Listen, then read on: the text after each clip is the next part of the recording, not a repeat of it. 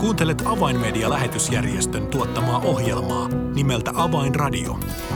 Toimittajana Leija Taupila. Tervetuloa jälleen Avainradion seuraan.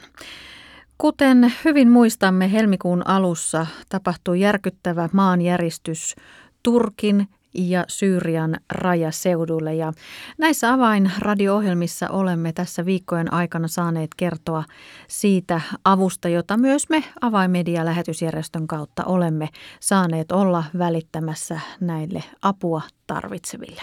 Tänään puhumme jälleen Turkista ja Syyrian tilanteesta ja miltä tilanne tällä hetkellä näyttää. Mitä kuuluu myös auttajille. Heidän kuulumisiaan kuulemme myös. Näistä aiheista ohjelmaa on kanssani tekemässä avaimedian Arabia muslimityön johtaja Aaron Ibrahim. Minun nimeni on Reija Taupila. Tervetuloa seuraan. Avainradio. Tervetuloa Avainradioon Aaron Ibrahim. Kiitoksia, kiitos. Todellakin tässä viime viikkojen aikana olemme intensiivisesti, emme vain seuranneet, vaan olleet mukana auttamassa Turkin ja Syyrian maanjäristyksen uhreja. Aaron, sinä myös itse kävit hiljattain Turkissa ja näit näitä maanjäristyksenkin jälkiä, niin minkälainen, minkälainen kokemus se oli? No onhan se järkyttävää tietenkin ja se kestää vielä pitkä ennen kuin alue voi näyttää edes vähän sellaiselta, että sinne voi asua. Ei kaikissa kaupungissa tietenkin, mutta on Maaresen kaupunki, Gaziantep, se on vähän normalisoitu. Antiokia ja Hatai vielä huono. Iskanderun osa kaupungista on ihan ok, toinen osa ei.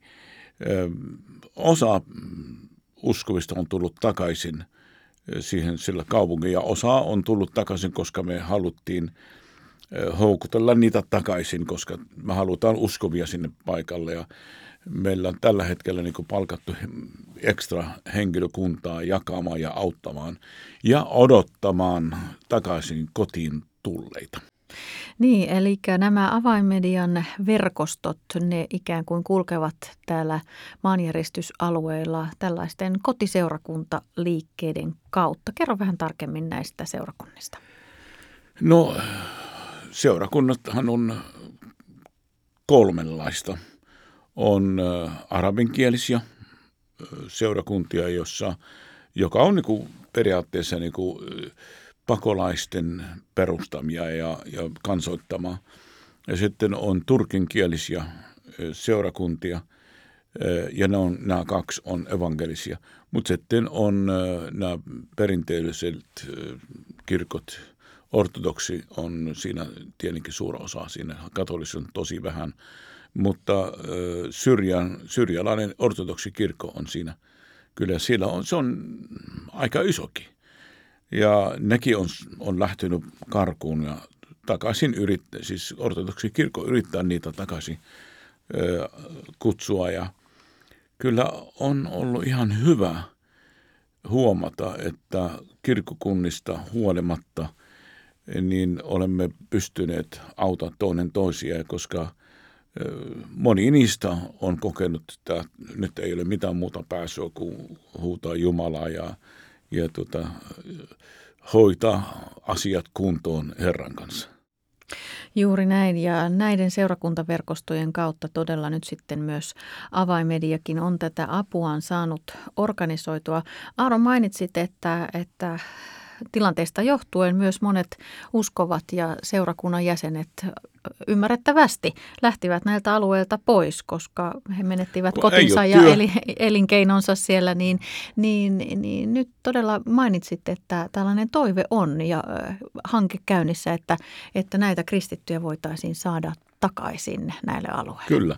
Siis ensinnäkin ö, osa niistä löysi ja löytää rakennusvaiheessa olevaa vaiheeseen niin oleviin kaupungiin, niin siellä rakennustyömailla. Tämä on yksi. Toinen asia on, on se, että nyt kun rakennustyömaat, niin siinä on kauppat, siinä on viljelyt, kaikki nämä, ta, siis työpaikat löytyy, kunhan vaan löytyy paikka, mihinkä asuu. Öö, ei, ei ole sillä lailla halpaa nyt, kun uusia taloja rakennetaan tai väliaikaisia, niin sillä on niin harva on vuokrattava ja se on kallis. Mutta pian tämä tilanne helpottuu. Mutta työpaikat ainakin on erittäin hyvä toivo ja suuri toivo, että, että nämä uskovat tulee takaisin ja ottavat työpaikan vastaan, koska silloin he voivat sitten jälleen kerran aloittaa tätä elämänsä rakentamista uudelleen nollasta. Mm. No nämä seurakuntalaiset ryhtyivät heti avustustyöhön, kun tämä tilanne helmikuussa ää, tapahtui, niin he ovat pyyteettömästi tässä viikkojen aikana tehneet sitä työtä, että ovat hankkineet elintarvikkeita ja, ja hygieniatarvikkeita ja niin edelleen ja kuljettaneet niitä tänne, tänne apua tarvitseville ja näille vaikeasti ö, tuhoutuneille alueille. Aaron, he ovat ihan tavallisia Matti ja Maija meikäläisiä, niin miten he ovat jaksaneet tätä avustustyötä tehdä? No, sanotaan näin, että nyt jos katsotaan näitä seurakunnan johtajia ja – ja evankelistat ja niiden ystäväpiiri, joka siellä on, ja nämä työntekijät, joita me palkattiin auttamaan, ne on tehnyt, sanotaan, ympäripyöreitä päiviä. Varsinkin seurakunnan pastorit, ne on yhtäkkiä, ne on joutunut olemaan varastopäällikkö, joku pahvilaatikon täyttämisprosessi, ostospäälliköt – kokit, kahvitarjoilijat, niin mitä tahansa, hankintapäälliköt. Ja sitten näkee aika paljon ihmisiä, traumaattisia ihmisiä, ne rukoilee asioiden puolesta, ihmisten puolesta. Ne itkee itkevien kanssa ja ajavat satoja ja taas satoja kilometriä menee ostaa, niin ne, ne väsyy. Sen lisäksi ne on nähnyt ruumiita – ovat olleet siinä tuhoalueella, niin kuukausi sen jälkeen, kun tämä on tapahtunut, niin haju on melkoinen. Ihan järkyttävä. Semmoinen nenäpistävä ja sitten sen lisäksi ihmisten kanssa, jonka he auttavat, niin moni useita päiviä ei käy suihkuun, kun ei ole mahdollisuus ja ei ole puhtaita vaatteita, niin saat vähän kuvitella, niin mulla heti kun mä kerron tätä, mulla on semmoinen niin pääkipe mm. tulee. Niin äh, nämä ihmiset ja heidän vaimot erikoisesti niin tarvitsee apua. Yhden kaverin kohdalla niin hän soitti mulle sen, että voisiko sä tulla käymään meillä, niin mä haluan, että sä juttelet vaimoni kanssa ja, jut- ja rukoilet sen hänen kanssa koska hänelle on trauma, hän on nähnyt ruumiita, on nähnyt lasten ruumiita ja se on, ja ne on kaikki.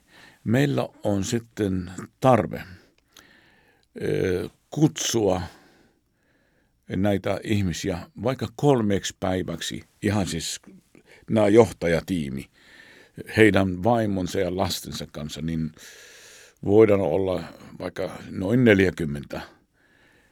Kolme päivää jonnekin hotelliin. Ei se välttämättä viiden tähden hotelli tarvitse olla, mutta semmoinen vähän niin kuin kauemmaksi metelistä.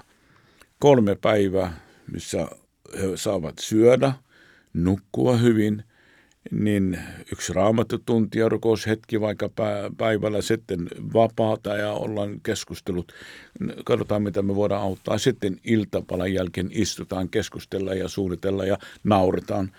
Tämä on niin semmoinen sielenhoidollinen kolme päivää, niin, ja mä ajattelin, että tämä on semmoinen asia, mitä mä ehdotan heille ja mä kerron heille, että onko nyt tämmöinen mahdollisuus. Nehän tarttuu siihen heti. Joo, tämä me tarvitaan. Me ollaan väsyneitä ja vaimot haluaa lähteä pikkasen pois. Niin tarkoitus on tehdä tätä heti meidän kesäkonferenssin jälkeen.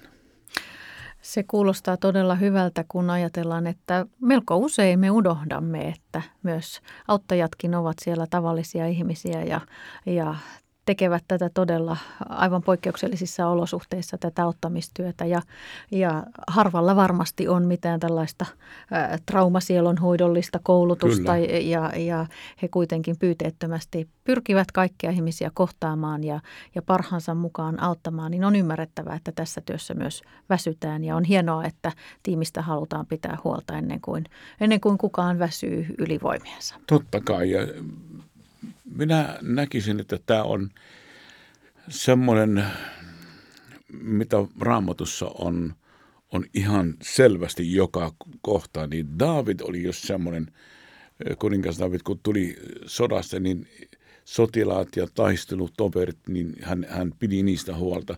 Ne sai levätä. Ja tämä on joka puolella, niin se on yksi menestyksen salaisuus, että pidät huolta niistä ihmistä, jotka ovat eturintamalla. Tämä on erittäin, erittäin hyvä. Ja mä näkisin, että tämmöinen, vaikka se on sanotaan 40 hengiä lasten kanssa sun muuta, niin ne on perheitä. Eli se on, se on sitten kahdeksan perhettä periaatteessa, ei sen kummempaa. Ja mä oon tässä ihan laskenut, että semmoinen, jos 40 ihmistä olisi meillä, niin, niin ei, se, ei se kovin hirveän paljon maksaa. Se on kenties 5-600 kolmen päivän paketti perheelle. Perhenkilö vai perhe? Perhe, perhe. niin, joo. Aivan. Se on ihan siis, mm. sanotaan koko paketti maksaa 20 000. Siellä on os majapaikka, kuljetukset siihen ja ruoka. Ei se paljon ole. Ja tämä on ihan siis semmoinen kahdeksan perhettä ja sitä on haaste. Mä kyllä ihan haastan ihmisiä ja, ja kaikkia, jotka kuulee. Jos tämä, tämä viesti menee perille, että jos haluat ö, adoptoida yhden evankelistan perhe kolmen päivän lepo, niin soita meillä, koska tämä on erittäin hyvä. Ja voit tietenkin niillä ihmisillä, jotka haluaa olla reiluja, niin voi adoptoida kaksi kolmekin perhettä.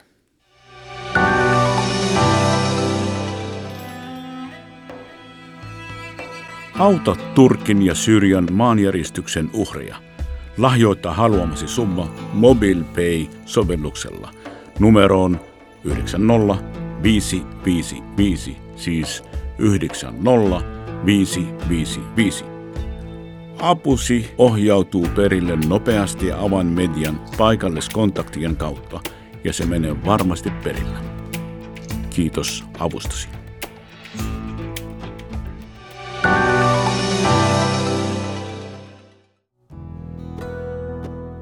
Avainradio. Signaali sydämiin.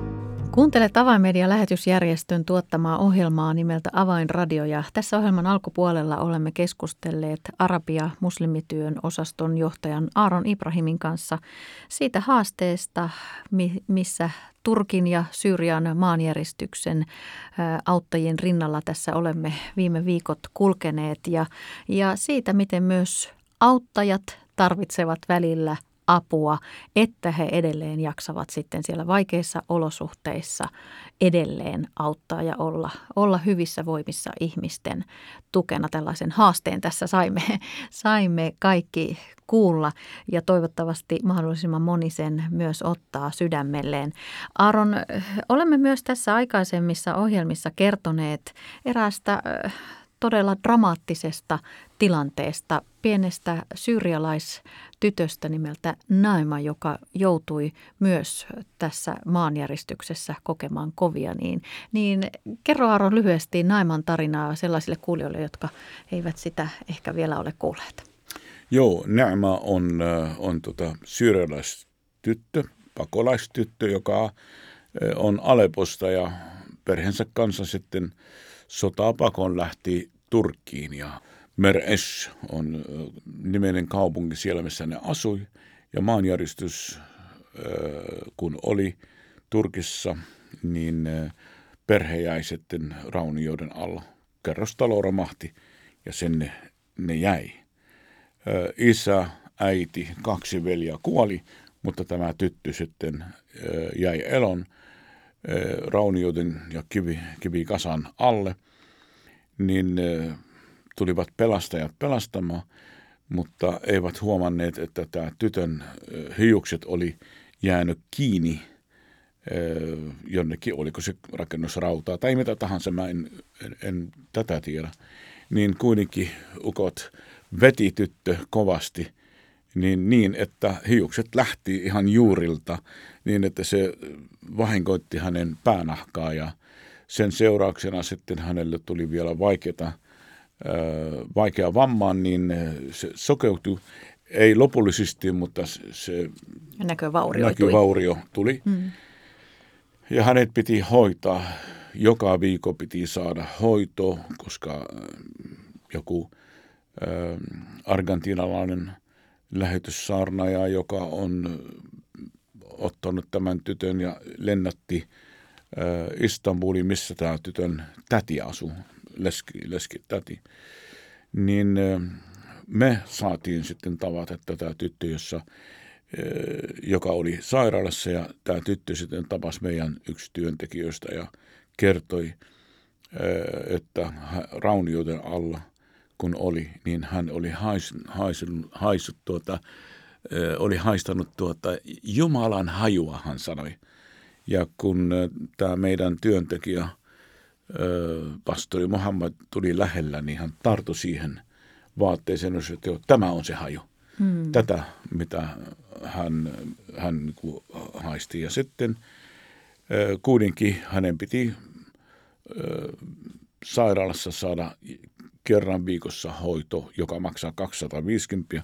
Me ollaan maksettu se. Nyt me ollaan odottamassa, että hän pääsee sairaalaan Saksaan.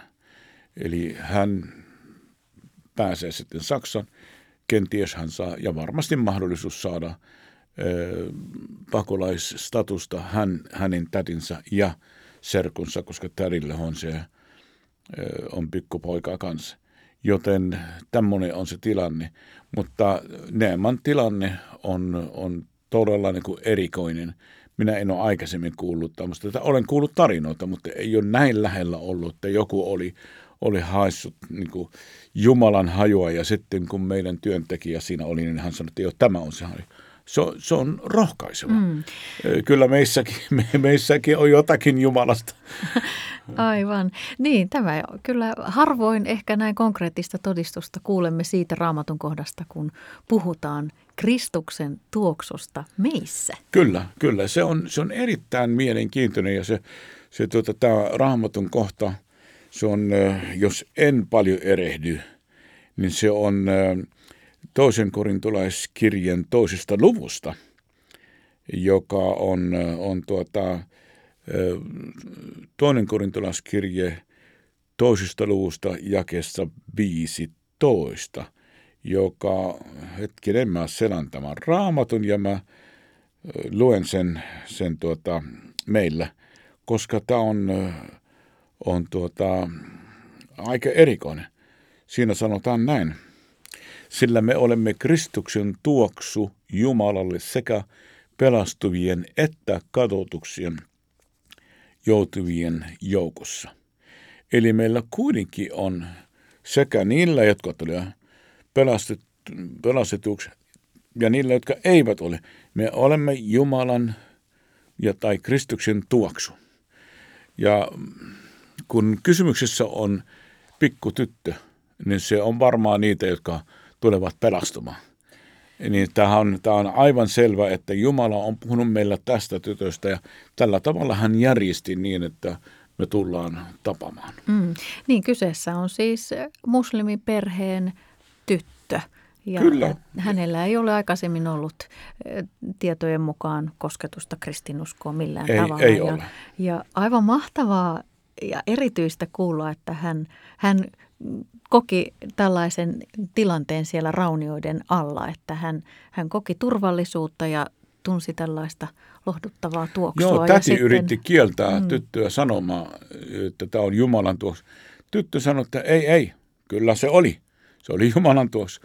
Mutta aika erikoista myös se, että se tapahtuu muslimitytölle. Ja meillä se ei ole niin tärkeä, jos täm, tämmöisessä tilanteessa, niin onko se uskovaa tai ei. Mehän ei kysytään, että ootko sä kristitty tai muslimi, jos me halutaan auttaa ihmistä. Jos me autetaan, me autetaan, koska Jumala rakastaa koko maailmaa ja kaikkia ihmisiä. Jos me tehdään työtä kristittyjen piirissä ja autetaan meidän siskot ja veljet, niin se on ihan normaali asia. Mutta jos me nähdään naapurissa ja ympäristössä niin ihmisiä, joka tarvitsee apua, niin me autetaan, koska sekin on hyvä todistus. Kyllä, ja varmasti koko tiimin rukous on se, että tämä tuoksu ei jää leijumaan vain Naiman ja, ja hänen ajatuksensa, hänen nenänsä, vaan että tämä Nenänsä tuok... kautta sydämeen, ei muuta näin. kuin siinä. Ja myös hänen tätinsä ja serkkunsa elämään saisi tulla, tulla tämä Kristuksen tuoksu todelliseksi. Kyllä. No nyt Aaron kerroit, että todella tyttöä autetaan Turkissa ja, ja suunnitellaan siirtoa sitten, sitten Euroopan puolelle, Kyllä. jossa hänelle voidaan sitten vähän vaativampaa leikkausta sitten tehdä.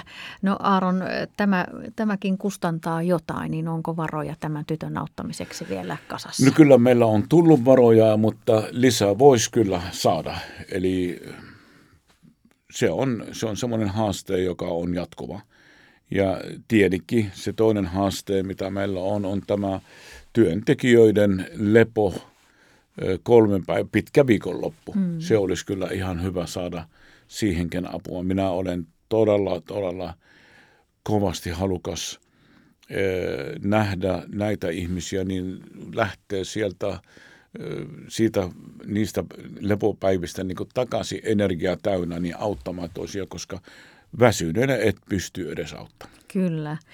Aaron, työ turkkilaisten ja näiden pakolaisuskovien rinnalla se jatkuu. Tiedämme, että jälleen rakentaminen se on pitkä, pitkä prosessi. Se vie vielä kauan, Aaron, mutta, mutta tämä yhteistyö näiden seurakuntien kanssa todellakin se tulee jatkumaan ja niiden työtä myös mediatyön saralla halutaan vahvistaa.